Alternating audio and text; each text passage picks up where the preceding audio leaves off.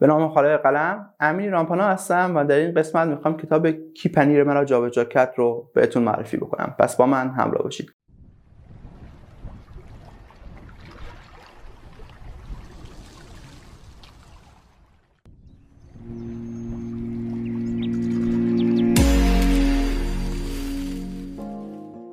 کتاب کی پنیر منو جابجا کرد نوشته دکتر اسپنسر جانسون هستش. کتابی که در مورد چهار شخصیت خیالیه. این چهار شخصیت خیالی در یک مسیری دارن حرکت می‌کنن دنبال پنیر میگردن تا غذاشون رو پیدا بکنن. اما این چهار شخصیت مال چهار ویژگی خاص خودشون دارن. هر شخصیت یه ویژگی خاصی داره. یکی از شخصیت ها تغییرات رو زود تشخیص میده. یکی از شخصیت ها زود دست به عمل می‌زنه. یکی از شخصیت ها اگه ببینه تغییرات به نفعشه و براش سودی داره خودش رو تطبیق میده و یکی از شخصیت ها شدیدا از تغییرات متنفره و میترسه از اونا. احساس خطر می‌کنه و فکر می‌کنه تغییرات باعث دردسر و مشکلاتی براش میشن. این چهار شخصیت حالا دارن دنبال غذا میگردن و داخل این راهرویی که وجود داره داخل این هزار تویی که وجود داره هر کدومشون به یه اتاق دست پیدا می‌کنن که به پنیر رسیدن به غذا رسیدن. اما یه تفاوتی است بعد از یه مدتی کم کم پنیراشون داره تر می‌کشه و این افراد هر کدوم با توجه به شرایط خودشون و شخصیتاشون یک سری تصمیماتی میگن. تصمیماتی که می‌تونه حال و روز خیلی از ماها باشه در مواجه شدن با شرایط جدید و تغییراتی که به وجود میاد. اگه می‌خواید در مورد تغییرات آشنا بشید که این تغییرات چه تأثیری می‌تونن روی ما داشته باشن و واکنش ما به این تغییرات دقیقا می‌تونه چه مسیری رو برامون باز بکنه یا چه مسیری رو برامون ببنده توصیه می‌کنم کتاب کی پنیر مرا جابجا کرد رو حتما مطالعه بکنید تا با انواع تغییرات و واکنش ما و نتیجه ما به خاطر این واکنش ها آشنا بشید. امیدوارم که همیشه پیروز و سربلند باشید. حق نگهدارتون.